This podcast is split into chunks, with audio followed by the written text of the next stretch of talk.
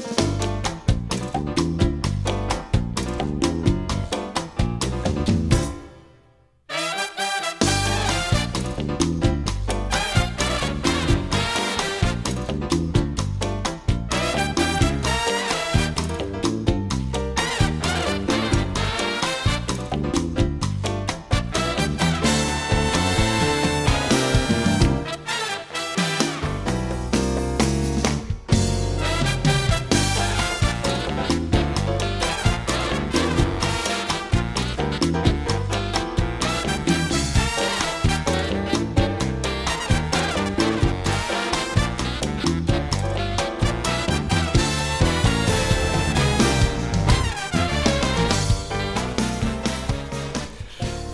to the 108th Hotbox. This is uh, big band time here in the Hotbox. A chance to blow away the cobwebs and be really noisy. Um, we'll do some history, of course, and check out as much as we can of the music that has been such an important ingredient in the mix that we all call jazz. As in everything, the scene has changed over the years uh, to the point where really any idea of a permanent jazz big band, musicians as it were on salary all the year round, is a virtual impossibility. But thankfully, the drive to assemble big aggregations of musicians still exists. Uh, the drive to listen to them still exists. So we do get occasionally formed units and more or less consistent personnel, and we get recognizable brands, if I can call them that. So let's start with one such brand, Gordon Goodwin's Big Fat Band. It was uh, founded in 1999 by Gordon Goodwin, who at the time was uh, composing jingles for cartoons in Hollywood for Warner Brothers. Uh, their first album, which was called Swingin' for the Fences, created quite a stir, with really slick compositions and incredibly tight arrangements. It was very, very Hollywood in style. And they've gone on to record around a dozen albums and also do some level of touring in the US. Actually, I just looked them up and they are touring right now. So if you happen to be going to the US, specifically California or Florida, you could maybe catch a live gig. Well, here's the title track from their 2014 album. It's called Life in the Bubble.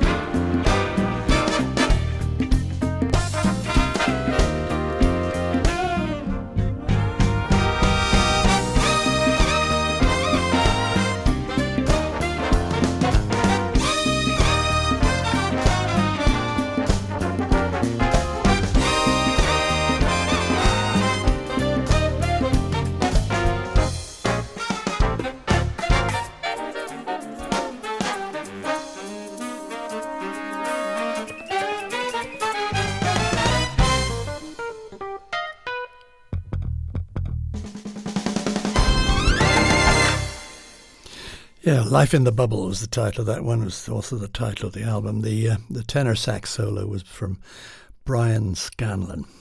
Um, in the liner notes, um, we're told that that's quite different from anything that the band has done before, experimenting with different textures.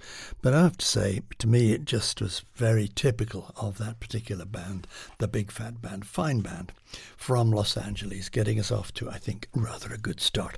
So now let's go back a bit, not perhaps to the big band era of the 30s and 40s, but to a band that kicked off a resurgence in big bands in the 1950s, Count Basie. We'll come to Duke Ellington a bit later. The Duke, of course, was a constant presence through the highs and lows of big band popularity for, well, for more than five decades. But Basie managed to find a style that brought in new fans. It was established with the album E equals MC squared, the atomic Mr. Basie. And it went through that uh, with very similar material through a variety of albums in the early 1960s. And here's, here's a track from one of them. It's called Muttnik.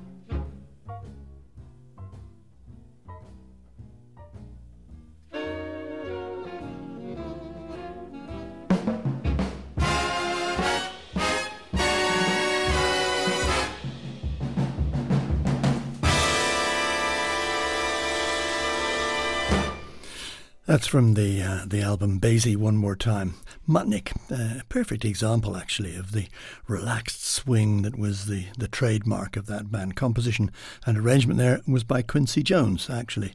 It was from uh, it was 1958. I thought it was early 60s, but I've just looked it up. Released in 1959. So relaxed. Well, the logical place to go after Basie is Thad Jones, who was a sideman in the trumpet section of Basie's band for several years, and he set the big band world on fire when he teamed up with the drummer Mel Lewis to form the Thad Jones Mel Lewis Jazz Orchestra in 1965. So this track is from what I, what I think is probably their second album. is released in 1969. It's called Central Park North. They called uh, this one the track, uh, Jive Samba. Jive Samba was was uh, from the pen of Nat Adderley, uh, arranged for the band by Thad.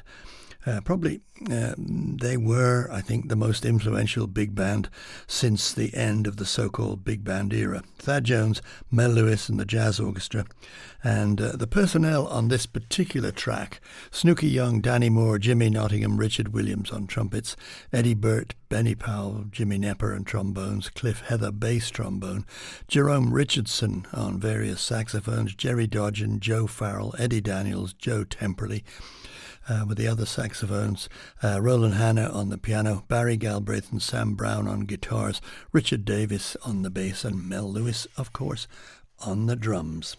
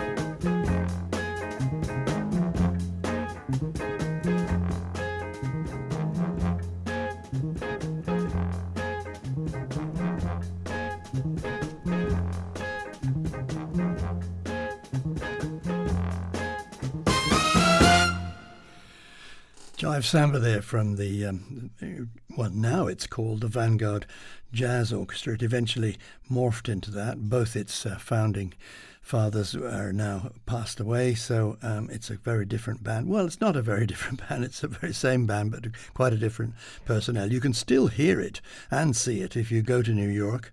Uh, why don't you do that on your way over to California to see the Big Fat Band? You can stop in New York and book into the Village Vanguard on a Monday night. Uh, it's still a stellar lineup, including Gary Smulyan on the baritone, Terrell Stafford on, in the trumpet section, Marshall Gilkes uh, leads the trombone section, and John Riley is now the drummer.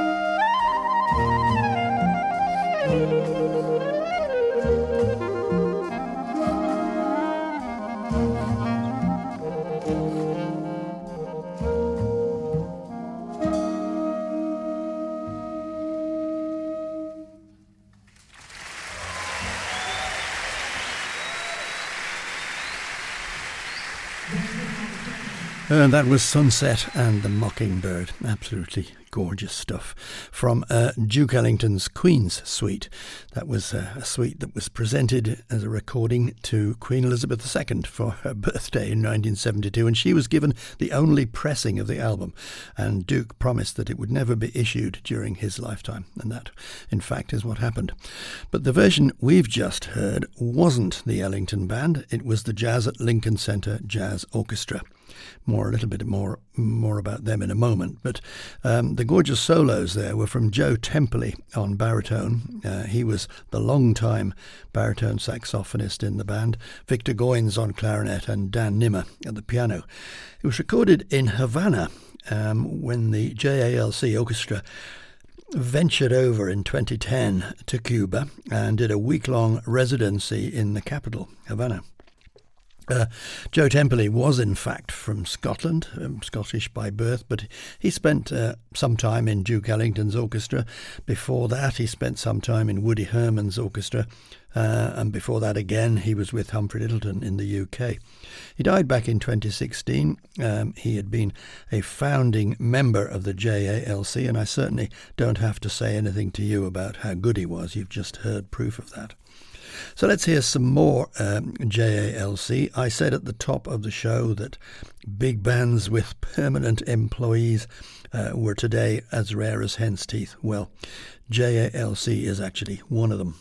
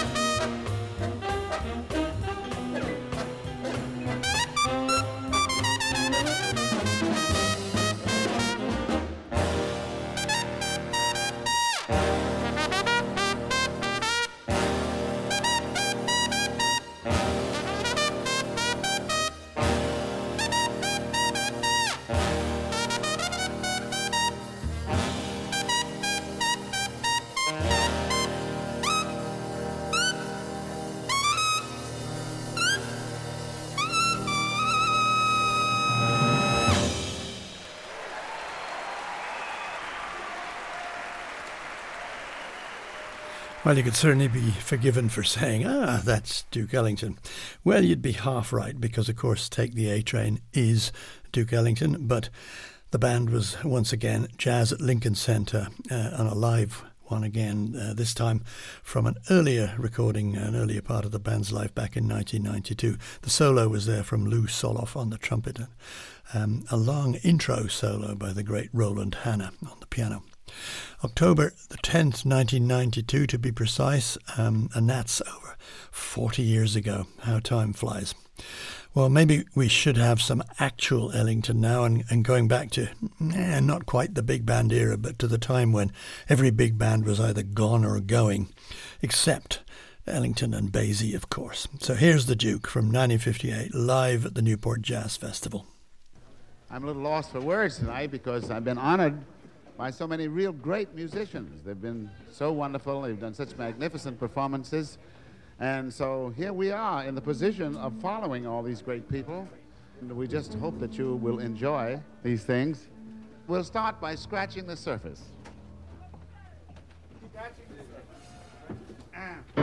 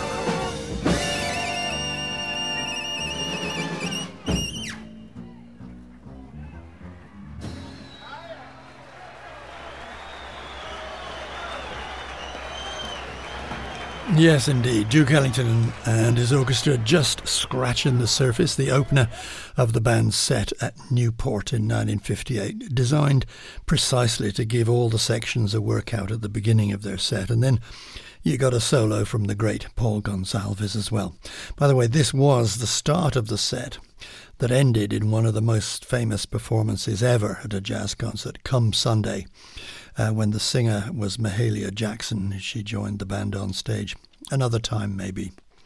Well, right now we'll go to another little corner of the world of big bands, university bands. Always seems to me um, that every university in the States has a big band. And of course, a lot of them are really good. They're great proving grounds for future professionals. Here's one that I picked kinda at random. It's the University of Wisconsin Jazz Ensemble. They were posh, see. They called it an ensemble, not a band.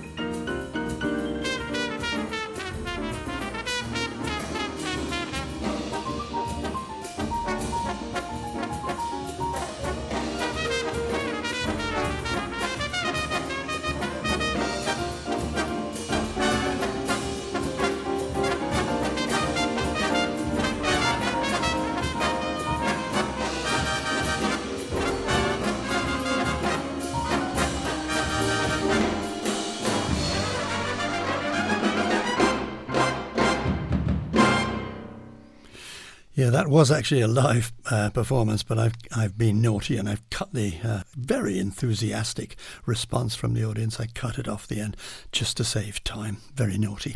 Latin Espresso uh, from the University of Wisconsin Jazz Ensemble, and as I said, great proving ground for young musicians. Well, I need to pick our last track, don't I? And for this, I'm I'm heading for Gil Evans, uh, most famous, of course, for his collaborations with Miles Davis. But perhaps his reputation has become a little broader since his death, thanks um, for extraordinary research um, by a man called Ryan Truesdell, unearthing undiscovered or forgotten gems and then putting together a fantastic band to play them. So here's one such gem. It's called Dancing on a Great Big Rainbow. Solos you'll get from uh, Donny McCaslin on the tenor, Frank Kimbrough on the piano, and Greg Gisbert on the trumpet.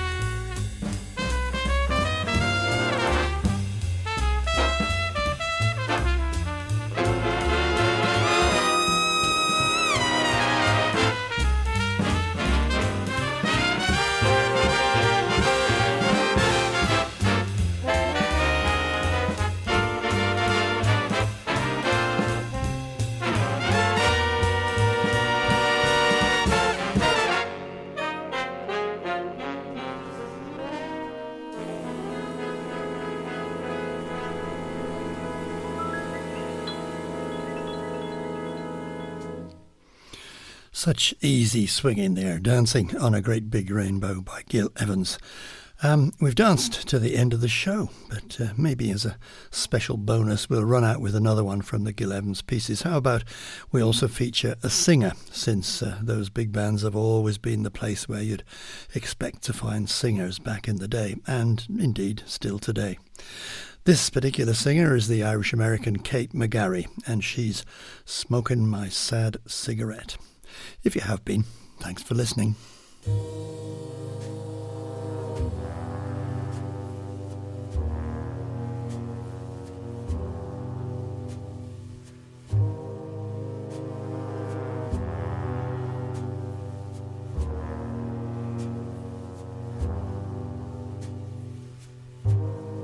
While a dream